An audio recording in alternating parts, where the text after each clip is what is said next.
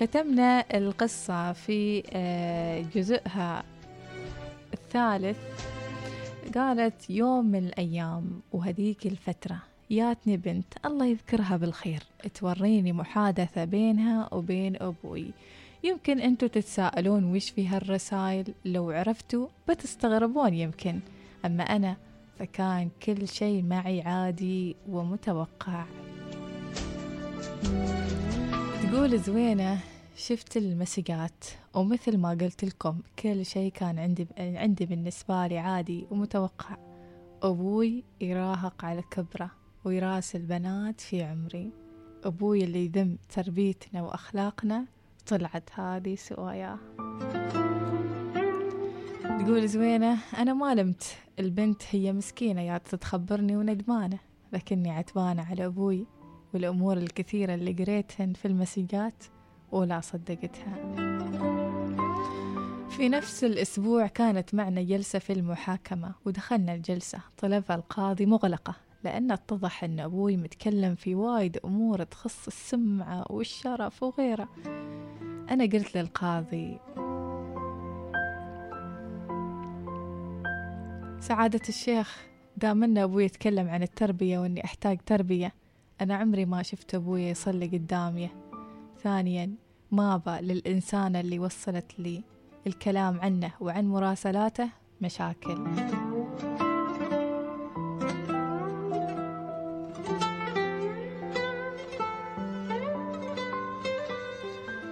بس تقدرون ترسلون باحثة اجتماعية من المحكمة تتكلم معها عن هذا الموضوع وموضوع علاقته فيها. شفته على أبوي أقول له لا تنكر. لأني قريت كل شيء بعيني.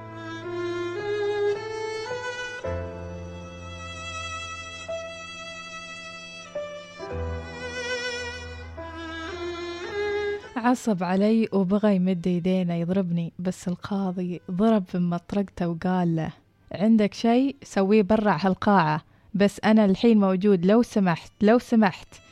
فيا حارس الأمن بعده بعدني عنه بمسافة. بعد ما طلعنا من القاعة كنت أدور أمي من بين الزحمة. كان هناك ناس وايدين محامين ورجال أمن ومراجعين.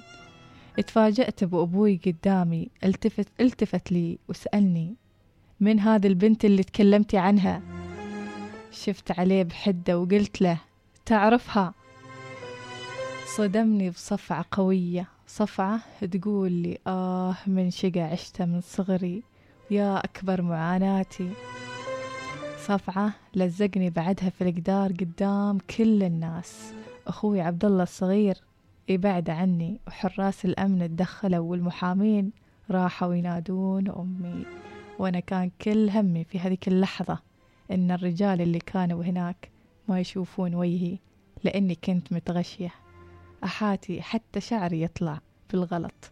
طلعت أركض لحوش المحكمة. وقلت لأبوي.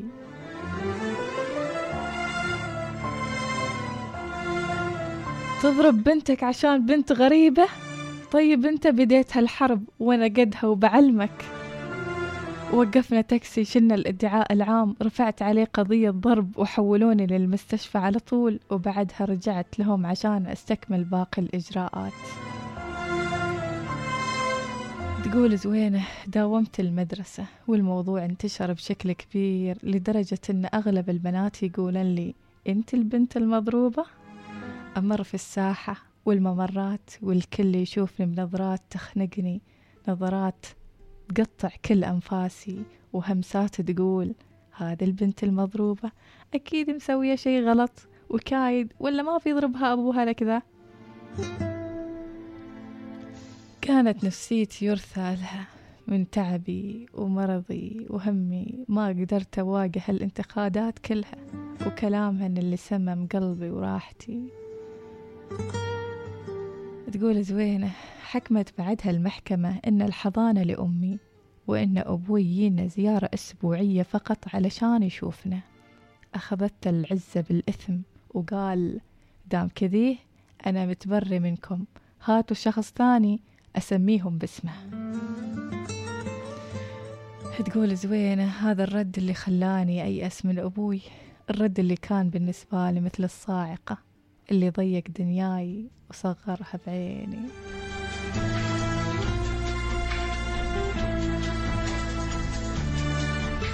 بعدها بشهر يمكن استدعونا المحكمة علشان قضية أمي اللي في المركز. لما شكى إنها سارقتنا دخلنا القاعة الجزائية. وهالمرة مشهد أمي وهي في زنزانة الحبس كان يعصر قلبي وياكلني بكل ما فيه وأحس إني أريد أحرق الدنيا واللي فيها ولا أشوفها في هالموقف.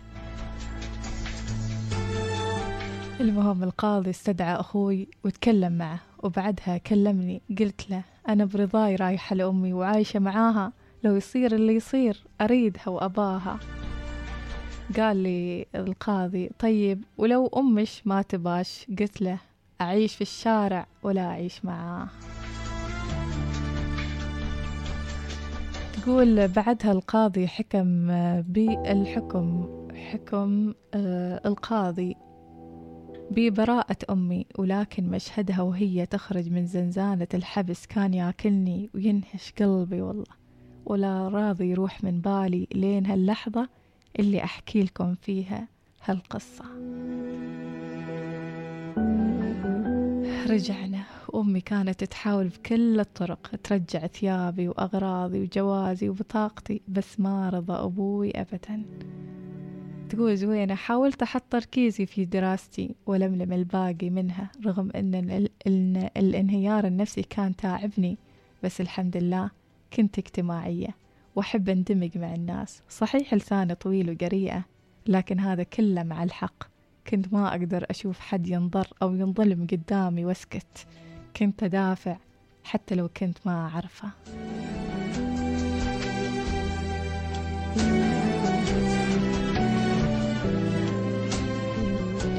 تقول زوينة قربت اختبارات الثانوية. أمي كلمت أبوي علشان بطاقتي. وحاولت بكل الطرق إنه يعطيها إياها بس هو كان مسافر بانكوك.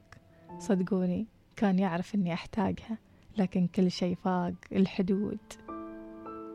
تقول زوينة بعدها رحنا وزارة التربية والتعليم وقالوا لنا ما شي حل إلا نسخة من البطاقة أقل شي علشان تدخلين الاختبارات. رجعنا أنا وأم البيت ندور نسخة طبعا مثل كل مرة. كنا نتوه ونتعب في الشمس ناخذ تاكسي ونركب تاكسي لتاكسي ياخذنا ويرجعنا بحكم إنه ما حد معنا يودينا ويشلنا ويحطنا ويجيبنا. والحمد لله حصلنا النسخة وفوق هذا حصلناها ملونة الحمد لله وهذا اللي فرحني.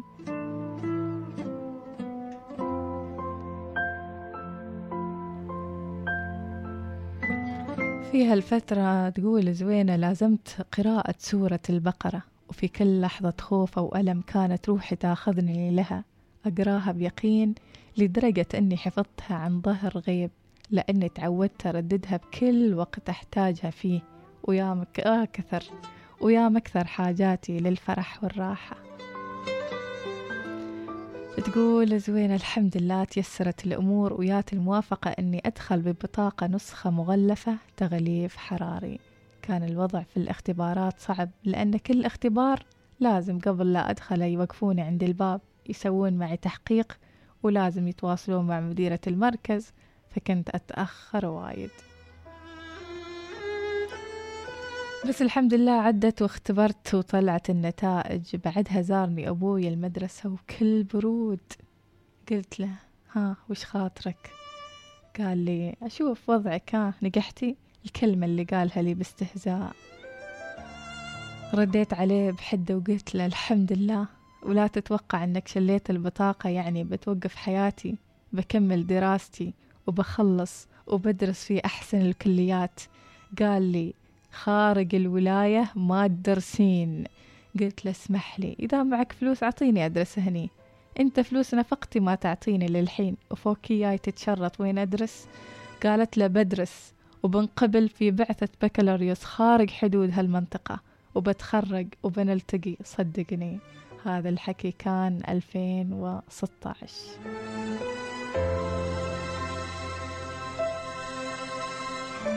عصب علي وقال أنت إيش تعتبريني بالضبط؟ أنا من بالنسبة لك؟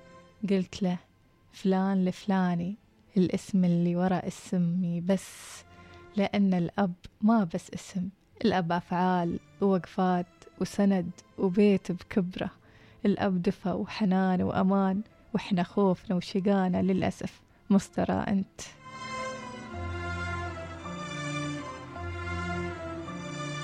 عصب علي وقال إيش اللي تبينه مني بالضبط؟ قلت له أنت اللي زايرني ما أنا. أنا ما ودي في شيء بس حط في بالك. لو أننا نتقابل قدام العزيز الجبار. ما أسامحك على البهدل اللي بهدلتنا ياها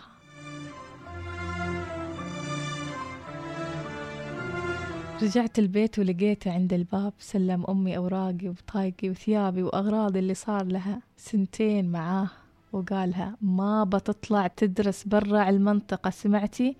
قالت له بتطلع وبتدرس غصب عينك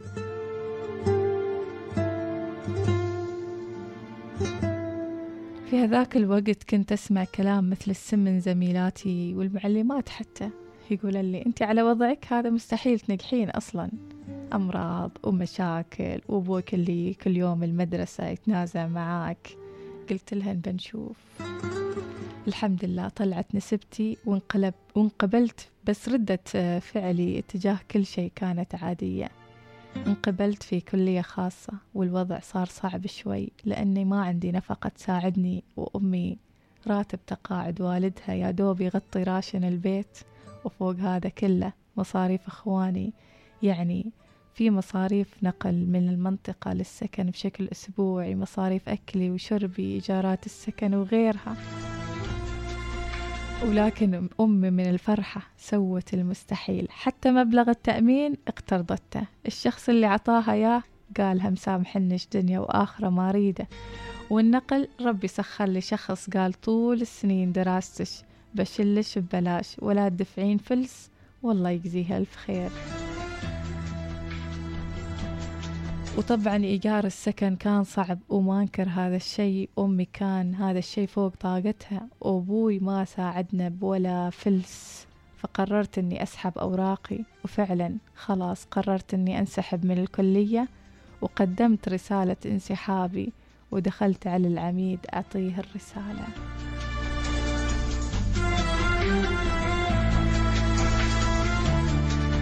يا ترى إيش نهاية آه، زوينة مع الكلية؟ هذا ما نعرفه في الجزء الأخير إن شاء الله من قصة زوينة ومعاناتها مع أمراضها والدها والمحاكم الكثيرة.